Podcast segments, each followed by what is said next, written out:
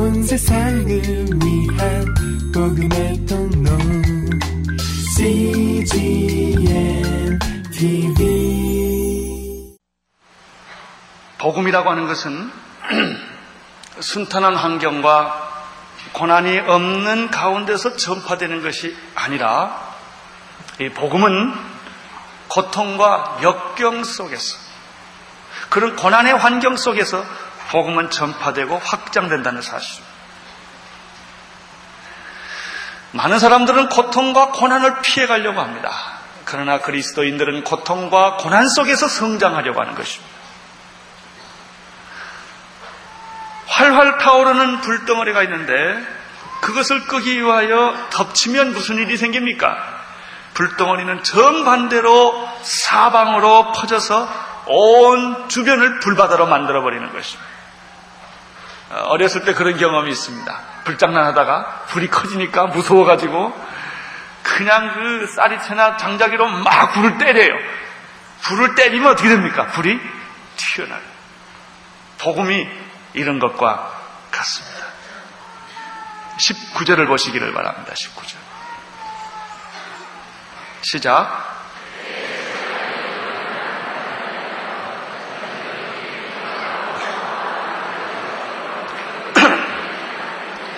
스테반의 일로 일어난 환란은 저주가 아니라 오히려 축복이 되었습니다. 여러분에게 일어난 모든 환란은 저주가 아니라 축복이 됨을 믿습니다. 두려워하지 마십시오. 그 고난은 그 환란은 지금은 고통스러워 보이지만 시간이 지나면 그것이 축복이었다는 사실을 알게 될 것입니다. 환란은 스테반으로 말미암아 생겼었던 환란은 많은 초대교인들을 사방으로 흩어지게 해서 베니게와 구보로와 안디오까지 사람을 흩어 놓았습니다. 그러나 그 흩어진 사람들은 그곳에 가서 교회를 세우고 복음을 전하게 되었다는 것입니다. 그런 의미에서 6.25는 우리에게 고통이었지만 복음적인 측면에서 볼 때는 이북에서 예수 잘 믿던 그런 사람들이 다 이남으로 내려와서 교회도 짓고 부흥하게 하는 그런 또 역설적인 상황을 낳기도 했습니다.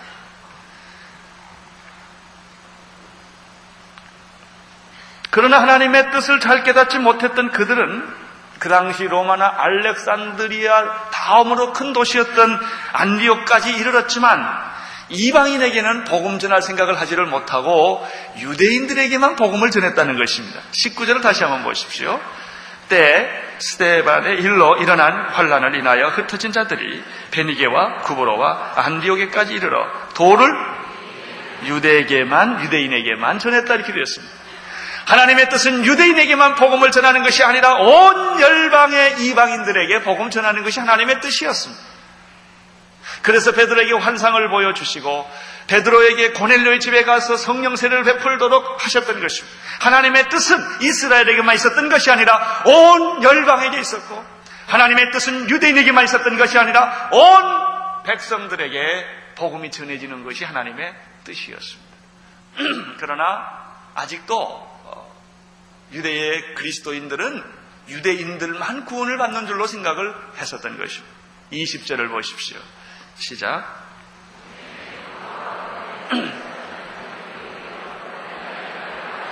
그렇지만은 모든 사람이 다 그런 것이 아니라 그 중에 몇몇 사람들은 구보로와 구레네 사람 몇 사람은 안디옥에 이르러서 유대인에게만 전한 것이 아니라 누구에게?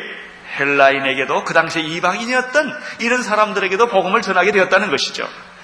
그러나 이 이방인에게 복음을 전해야 되겠다고 생각하는 사람은 다수가 아니라 소수라는 것입니다. 오늘날 한국의 교회가 4만여 개 이상 많이 있습니다. 그러나 그 중에 세계 선교에 눈을 뜬 교회는 그렇게 많지 않다는 것입니다. 아니, 우리나라도 전도할 일이 많고, 우리나라도 굳이 할 일이 많은데, 굳이 사치스럽게 해외까지 갈 거 뭐 있냐? 이래가지고, 그것은 일종의 사대주의 사상 같은 것이다. 자기 나라도 사랑하지 못하는 사람들이 어찌 남의 나라를 사랑하느냐? 이런 이론과 논리를 가지고, 그렇게 해외 선교하는 것에 대해서 부정적 반응을 보내는 것은 마치 유대인에게만 복음을 전해야 된다고 생각하는 사람들하고 똑같은 것이죠. 그러나 그 중에 몇몇 교회들은 그럼에도 불구하고 그런 비판이 있음에도 불구하고 하나님의 명령이기 때문에 열방의 모든 민족들에게 특별히 우리와 관계가 나쁜 민족들에게 가서 복음을 전하는 것입니다. 우리는 그런 의미에서 이북의 복음을 전해야 하며 사마리아와 같은 일본의 복음을 전해야 되며 그런 의미에서 소련과 중국에 가서 우리는 예수님의 복음을 전해야 하는 것입니다. 우리와 상관이 없는 인도 민족, 종교적으로 우리가 만나는 경험이 없습니다. 모슬렘 민족, 우리는 그곳에 가서 우리 하나님이 이방인에게 그렇게 복음이 전하기를 간절히 원했던 그런 마음을 우리가 가져야 하는 것입니다. 19절은 헬라 유대인에게만 전도했고 20절에는 헬라인에게 전도하는 일이 나옵니다. 작은 일이었지만 엄청난 변화였습니다. 이것은 미래를 예고하는 미래의 엄청난 변화를 예고하는 사건이었던 것입니다. 그렇습니다. 그 후로 2000년이 지난 이후 인류의 50, 50억 인류 인간 중에서 20억 이상이 예수님에 대한 소식을 듣게 되었고 많은 이방인들이 주님을 믿게 되었다는 사실입니다. 얼마나 엄청난 일입니다. 주님은 이방인들에게 전도하는 그들을 축복해 주셨습니다. 21절을 보십시오. 시작.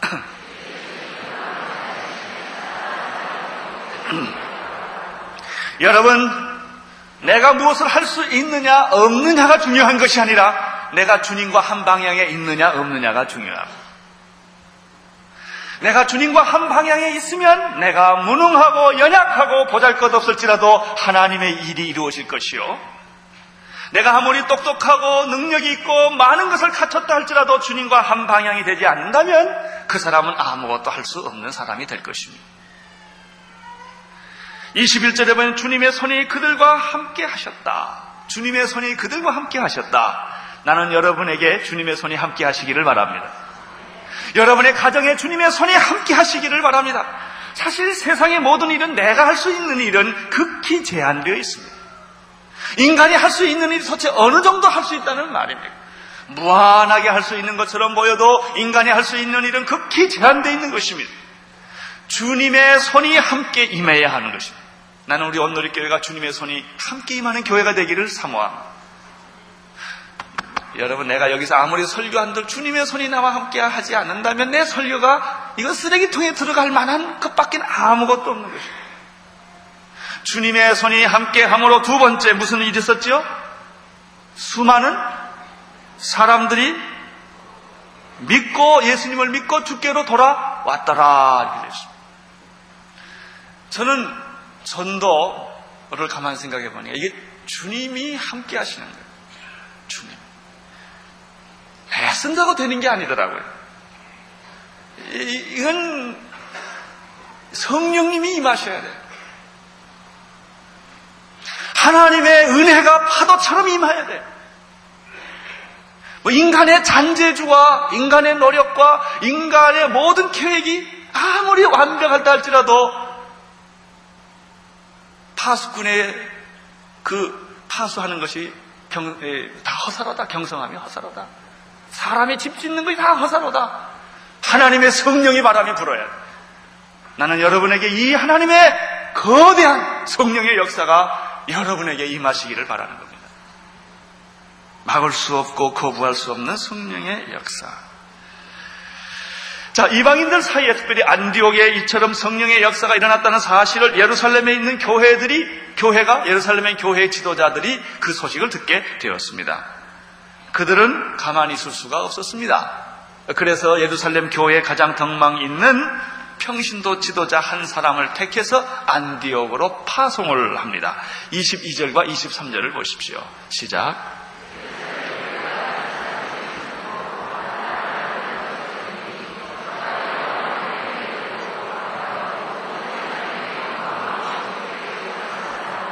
성령 받은 예루살렘 교회, 사마리아의 성령이 임했다는 소식을 듣고 그들이 최초로 베드로와 요한을 파송을 합니다. 베드로와 요한은 그곳에 가서 그들에게 성령으로 세례를 베풀어 줍니다. 그리고 돌아옵니다. 그러니까 베드로와 요한은 초대교회 최초로 사도들 중에 번냄을 받은 사람들이었어요. 선교적인 의미가 있는 것이죠. 그런데 오늘 여기를 보니까 예루살렘 교회가 이 소문을 듣고 바나바를 안디옥까지 보냈는데 이 바나바는 평신도 최초의 선교사였다는 것입니다. 베드로나 요한을 보내지 아니하고 지금 바나바를 보내고 있는 것입니다. 지금까지 모든 선교는 목사님만 해야 되는 줄 알았습니다. 신학교를 나오고 전문적으로 선교사가 된 사람이 그런 일을 하고 개척교회 한 줄 알았습니다. 그렇지 않습니다. 정말 선교는 여러분이 하시는 거예요. 여러분의 전문적 지식을 가지고 평신도들이 나가서 선교하는 것입니다. 오늘 이 교회의 선교 원칙은 평신도 선교사 보내는 것입니다. 그래야 2천명을 보내죠. 목사를 어떻게 2천명을 보냅니까?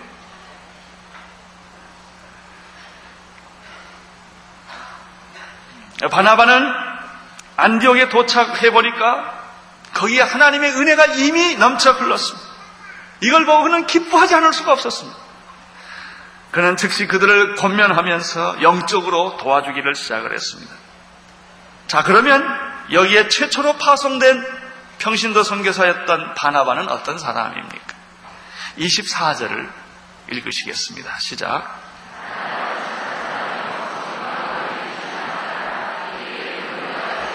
첫째, 그는 어떤 사람입니까? 착한 사람입니다. 인격적으로 잘 갖추어져 있는 사람입니다. 그는 기본이 잘 되어 있는 인격자였습니다. 그 사람 앞에는 모든 사람이 따릅니다. 성숙한 사람이, 마음이 넓은 사람입니다. 약자를 보호하는 사람입니다. 특별히 바나바를 보면은 상처받은 사람을 잘 돌보아 줍니다. 바나바는 일이 중요하지 않고 사람이 중요한 사람이에요. 사울이 어려움을 겪었어. 예수 믿고 나서 자기가 예수 믿었을 때 사람들 다 이해를 못했을 때 누가 변명했느냐면 바나바가 변호하고 다녔습니다. 이 사람이 바나바. 바나바는 한 인간으로서 지도력을 가진 사람이에요. 굉장히 뛰어난 인격을 가진 사람이에요. 사도행전 4장 37절에 보면은 그는 성령을 체험한 이후에 자기 밭을 팔아서 사도의 발 앞에 다 내놓은 사람. 그는 물질에 자유한 사람이에요. 가난한 자를 돌볼 수 있었던 사람입니다. 그가 예수를 안 믿었다 할지라도 기본으로 인격이 되어 있는 사람이에요. 그렇습니다. 교회의 진정한 리더십은 세 가지로 요약이 됩니다. 첫째, 영적인 리더십이 있어야 합니다. 두 번째는 인격적인 리더십이 있어야 합니다. 근데 한국의 교회 모든 것은 영적 리더십은 잘 되어 있는데 인격적 리더십이 엉망이라 사람들한테 손가락질을 받고 갈등을 주는 경우가 너무 많은 것입니다. 세 번째, 교회의 리더십은 전문성에 대한 그런 능력에 대한 리더십이 필요합니다. 이런 것이 갖추어졌을 때 그 사람이 정말 교회의 진정한 어, 지도자가 되는 것입니다. 영적 지도자가 되는 것입니다. 어, 두 번째 바나바는 어떤 사람입니까? 그는 인격적 지도력을 가졌을 뿐만 아니라 두 번째 그는 영적인 지도력을 가진 사람이었습니다. 바나바는 착한 사람이요. 두 번째는 뭐라고 그랬죠? 성령과 믿음이 충만한 사람이다. 오늘날 한국교회 성령운동 안 하는 거 아닙니다. 많이 합니다. 많은 사람이 합니다. 근데 문제는 무엇입니까? 한쪽으로 치우친 데 문제가 있는 거예요. 영적인 이런 능력은 있는데 인격이 안 갖춰 있는 사람이 너무 많은 거예요. 인격을 갖춰져 있는 사람은 합리성과 이성과 상식과 도덕성이 높은 사람들은 영적인데 또 백치어 무지합니다. 무슨 이 기도한다든지 능력을 행한다든지 귀신을 쫓는다든지 방을 하니 전혀 몰라요. 그 사람은 인격적인 인간적인 지도력은 가지고 있었을지 모르지만 하나님 나라에는 아무 쓸모가 없는 사람. 이 두 가지 양면이 다 중요합니다. 영적인 신령한 경험이 있고 체험이 있고 온유와 겸손이 있으면서도 인격적으로 훌륭하고 착하고 마음이 넓고 모든 사람을 관용할 수 있는 그런 어, 리더십이 필요한 것입니다. 바나바는 이 두 가지를 다 갖춘 사람이었습니다. 그랬기 때문에 그는 사울은 자기보다 후임이에요. 바나바는 선임입니다. 자, 이러한 바나바가 세 번째 가지고 있는 그의 특징은 그가 혼자 일하려고 하지를 않고 동역하는 리더십을 가졌다는 점입니다. 아직은 탁월한 것입니다. 아, 26절을 한번 보겠습니다. 25절, 26절 시작.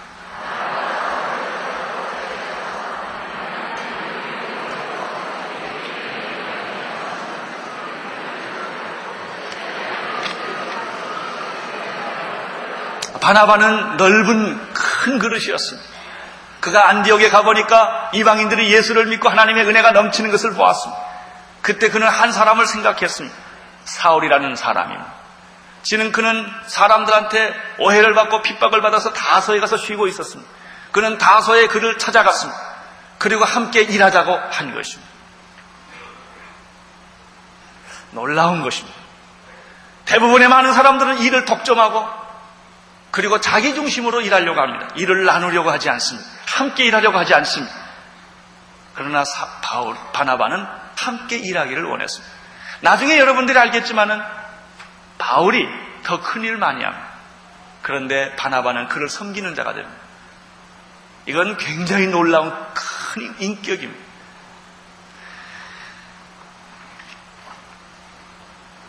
바나바는 사울과 더불어 1년 동안 하나님의 은혜를 입은 안디옥 성도들을 양육하기 시작을 했습니다. 나는 이, 이 예루살렘 교회가 이런 큰 그릇을, 큰 인물을 가지고 있다는 점에 축복이라고 믿습니다. 1년 동안 성경 공부를 한참 하면서 바울과 사울과 이 바나바를 중심으로 일을 했는데 아마 두 사람이 은사가 이 사울은 말을 잘하는 은사예요. 아주 설교도 잘하고 성경도 잘 가르치고 아주 관리하는 데 능력이 있고요. 바나바는 상담하고 뒤, 뒤치닥거리하는 그런 쪽에 은사가 있는 사람. 그러니까 아마 제가 생각해서 사울은 일을 다 저질러 놓을 것 같아요. 막 저질러 놓으면 바나바는 다 치우는 사람이에요. 사울은 전도사 상처를 막 주고 다니면 이 바나바는 가서 또 다 상담하고 치유하는 게 그런 사역을 이렇게 한 것 같습니다. 그렇게 1년을 했어요. 얼마나 은혜가 많았던지 주변 사람들이 야, 저 별난 사람들이 다 있다. 참 이상한 사람들이 다 있다. 그래서 그 사람들에게 별명을 하나 붙여줬습니다. 그리스도인이라는 별명입니다. 그래서 그리스도인이라는 말이 그때 처음 생긴 것입니다. 바나바와 바울과 이방인들이 예수 믿고 너무 좋아서 그런 아름다운 성령 공동체, 이런 말씀 공동체가 이루어지니까 사람들이 그 모이는 것 떡을 떼며 교제하며 찬양하며 서로 섬기며 서로 높여주며 서로 존경하는 이런 모습을 볼 때 너무 그게 좋아. 예수를 따르는 사람들이 저기 있구나. 그래서 크리스찬, 그리스도인이라는 말을 처음 그들이 별명으로 붙여준 것이 그리스도인입니다. 나는 여러분들이 그런 별명을 갖게 되기를 바랍니다. 야, 저 사람은 예수 믿는 사람이야. 네? 요즘은 크리스천 그러면 냉소하는 말로 변했어. 웃기는 사람들, 약속 안 지키는 사람들, 큰 소리 뻥뻥 치고 책임 안 지는 사람들, 과장 많이 하는 사람들. 이런 말로 이 개념이 지금 점점 변해지고 있어요. 나는 이 영광스러운 안디옥 교회가 가졌던 별명을 여러분이 회복할 수 있게 되기를 바랍니다. 정말 저 사람은 그리스도인이야. 정말 저 사람은 예수님을 믿는 사람들이야. 아, 이런 별명이 안디옥 교회에 있었습니다. 그래서 생긴 교회가 안디옥 교회입니다. 다시 26절을 한번 보시겠습니다. 시작.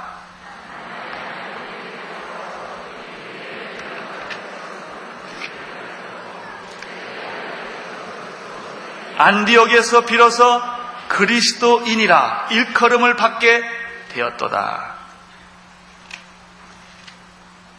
안디옥 교회는 초대교회 두 번째 교회입니다. 첫 번째 교회는 예루살렘 교회입니다. 예루살렘 교회가 안디옥 교회를 세워준 것입니다. 바로 이것이 사도행전 교회의 시작입니다. 진정한 교회는 이런 모습을 가지고 있는 것입니다. 이런 모습을 오늘의 교회 비춰볼 때 좀 회개할 일들이 생겼습니다. 우리 교회는 아직 지교회가 없습니다. 옛날에 어도 불도 해서 교회 하나 조그맣게 지어준 거 있습니다. 그러나 그 후로 우리가 관리를 못하고 그냥 잊어버렸습니다. 우리 교회 목사님이 가셔서 한데 하나로가 조금 하나 있는데 그걸 우리가 교회를 개척했다 이렇게 말하기가 어렵습니다. 열린 이웃도 있고 성수동 사역이 있는데 교회가 이렇게 7천 명이 되도록 크도록 우리 교회가 아직 지교회를 안디옥 교회 같은 교회를 못 만들었다고 하는 것입니다.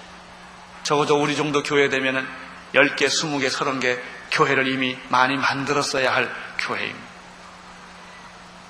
우리 목사님들도 나가서 개척하시고 우리 교인들도 좀 따라 나갈 수 있게 되기를 바랍니다. 그 새로운 교회가 세워집니다. 세워야 합니다. 이것이 사도행전의 모델이기 때문에 그렇습니다.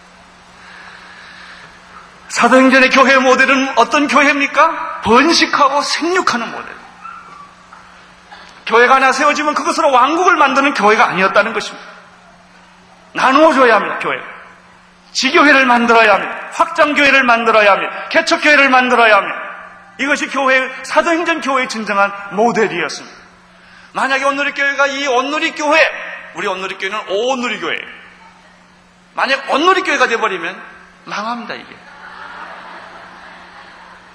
그래서 온누리 교회는 발음을 어떻게 하느냐 굉장히 중요해.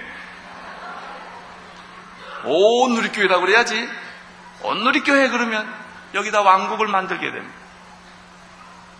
교회의 본질은 생육하고 번성하고 나누어주는. 그런데 더 우리가 힘들지만 정직하게 봐야 되는 문제가 있어요. 그 예루살렘 교회에 가장 인격이 훌륭하고 믿음이 크고 영적 지도력이 있었던 누구를? 바나바를 보냈다는 것입니다. 우리가 지교회를 만들 때는 그런 분들은 다 오늘 이렇게 남아있고, 예? 그런 분들은, 저도 내가 가만히 생각하니까 제가 그렇더라고요. 우리 교회를 좀 쪼개야 되겠는데, 중요한 사람은 내가 데리고 있고 싶어요. 그 사람이 없으면 교회가 잘 안 되니까.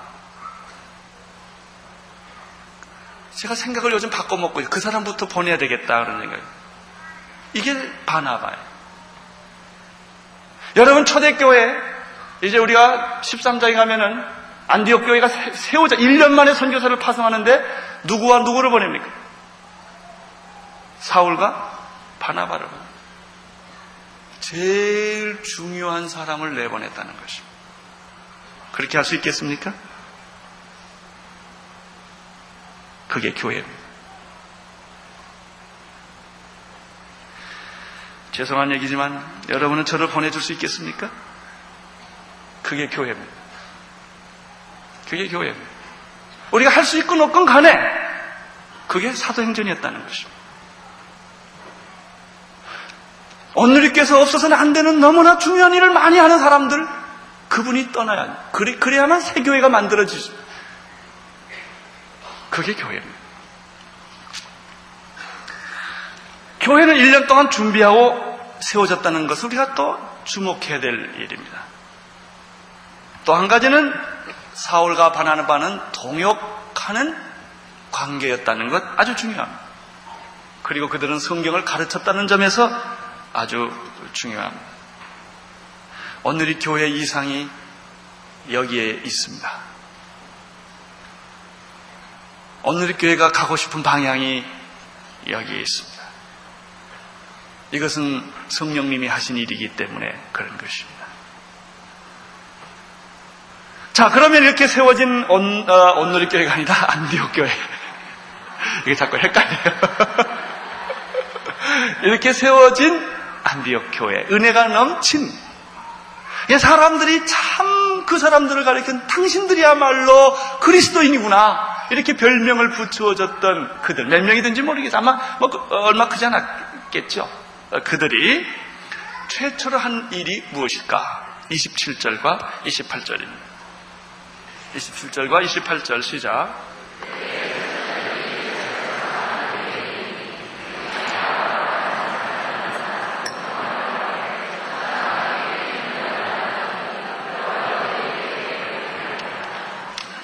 그때 선지자들이 예루살렘에서 안디옥에 이르니 그 중에 아가보라 하는 사람이 일어나 성령으로 말하되 천하가 크게 흉년을 들리라 하더니 글라우디오 때 그렇게 되니라.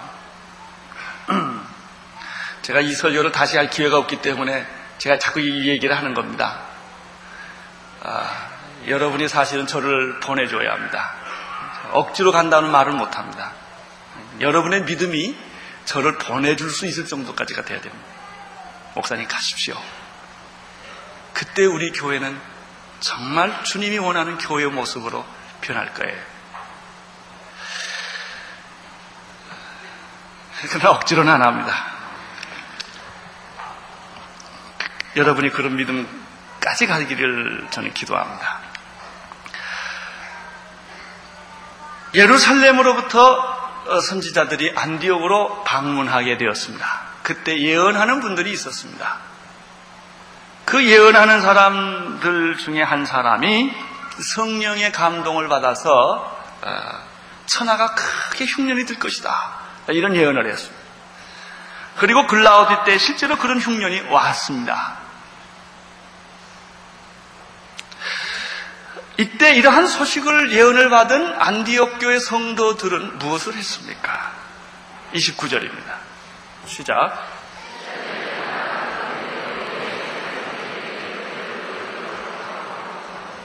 이를 실행하여 바나바와 사울의 손으로 장로들에게 보냅니다. 초대 교회의 최초의 헌금은 구제비로 쓰여졌다는 것입니다. 선교비로 쓰여지지 않고 구제비로 쓰여졌다는 것입니다. 이것도 우리가 굉장히 좀 생각해 볼 문제입니다. 교회가 너무 구제에 궁색합니다. 구제하면 불교를 믿는 사람이건 유교를 믿는 사람이건 공산주의자건 다 기뻐하고 좋아합니다. 선교를 하면 반대를 하는 사람이 많습니다. 왜 초대교회가 사랑과 칭찬을 받게 되었는가? 그들이 구제하고 가난한 자를 돌보고 배고픈 자를 돌봤기 때문에 그런 것이죠. 교회는 그걸 해야 돼요. 구제만 하면 이게 문제지만 구제가 시작입니다. 구제가 시작. 가난한 자들, 병든 자들, 외로운 자들, 힘이 없는 자들, 밀린 자들, 이런 자들에 대해서 교회가 예수님의 마음으로 뜨겁게 관심을 가져줘야 합니다. 작은 구제에서부터 큰 구제에 이르기까지. 저는 이번에 우리 보니까 헌혈 어, 그날 어, 국민일보에서 신문 전뭘 뭘 보냈어요. 보니까 우리 교회가 219명, 다음 다음 그 다음 온 교회가 90 몇 명이더라고. 아 기분이 좋더라고요. 나는 그날 광고를 했던 목사님 헌혈이 안 돼서 저 목사님 광고 좀 해주세요. 그래서 사후 예배 때 특별 광고를 했거든요. 좀 해달라고 그랬는데 그날 우리 교회에서 210 몇 명이 했대요. 그래요. 이 얼마나 아름다운 일입니다.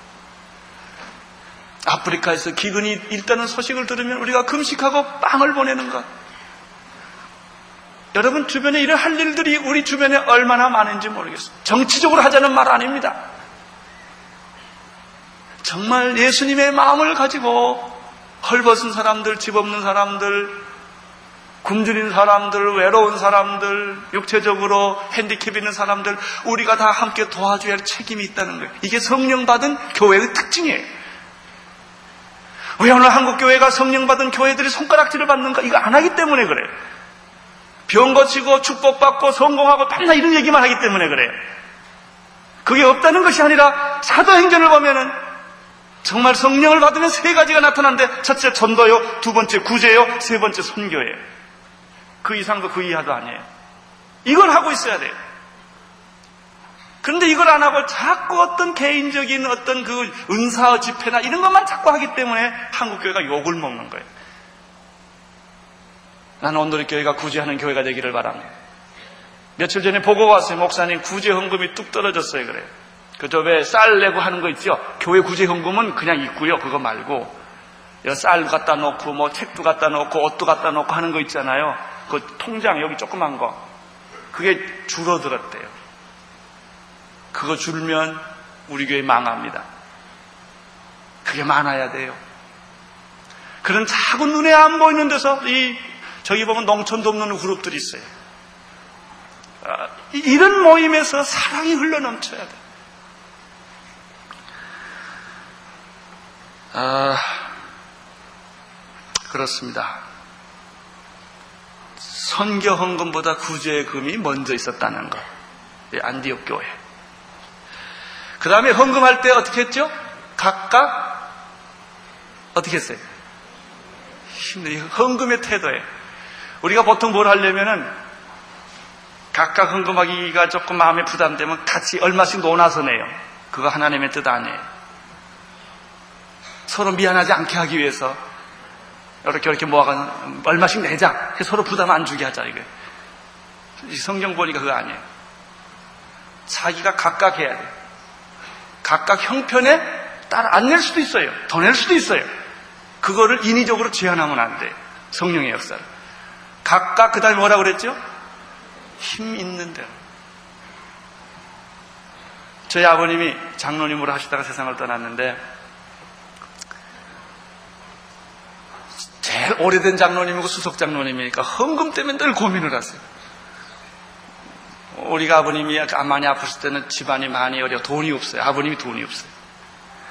이게 책임 장로님이니까 먼저 돈을 탁탁 내고 이래야 될 텐데 돈을 못 내면 고, 어깨가 수그러지더라고요. 이렇게 돈을 내면 탁 이러고 그래서는 안 됩니다. 각각 형편에 따라 최선을 다하면 하나님이 기뻐하세요. 헌금할 때 돈이 들어올 줄로 믿고 헌금하지 마세요. 안 들어오면 어떻게 해요? 하나님이 꼭 들어주실 거라나요? 돈 생기면 그때 하세요. 지금 여러분의 현장에서 최선을 다하는 거예요. 현재 하고 있 는 상황에서 또 돈 많이 들어오면 돈금하면 되는 거예요. 자유하시기를 바랍니다. 거기에 시험 들지 않게 되기를 바랍니다. 원칙은 각각이에요. 각각 자기가 할 수 있는 형편에서 최선을 다하면 하나님이 축복해 주세요. 놀라운 일이죠. 예루살렘의 교회가 안디옥을 지어줬더니 안디옥이 헌금으로 보답을 했어요. 유대에 있는 형제들한테 다 헌금으로 이걸 도와준 이 아름다운 관계를 우리는 보게 되는 것입니다. 오늘 이는 축복이 여러분에게 함께 하시기를 바랍니다. 이런 축복이 오늘 이 교회도 함께 하기를 바랍니다. 기도하겠습니다. 하나님 아버지, 감사합니다. 초대교회 모델을 보여주시고, 우리도 또 그러한 교회를 흠모하게 해주시니 감사합니다. 우리의 삶이 예수 믿는 사람으로 부끄러움이 없는 그런 별명을 갖기에 부끄러움이 없는 그리스도인들이 되게 하여 주옵소서. 예수님 이름으로 기도드리옵나이다. 온 세상을 위한 복음의 통로 今夜 tv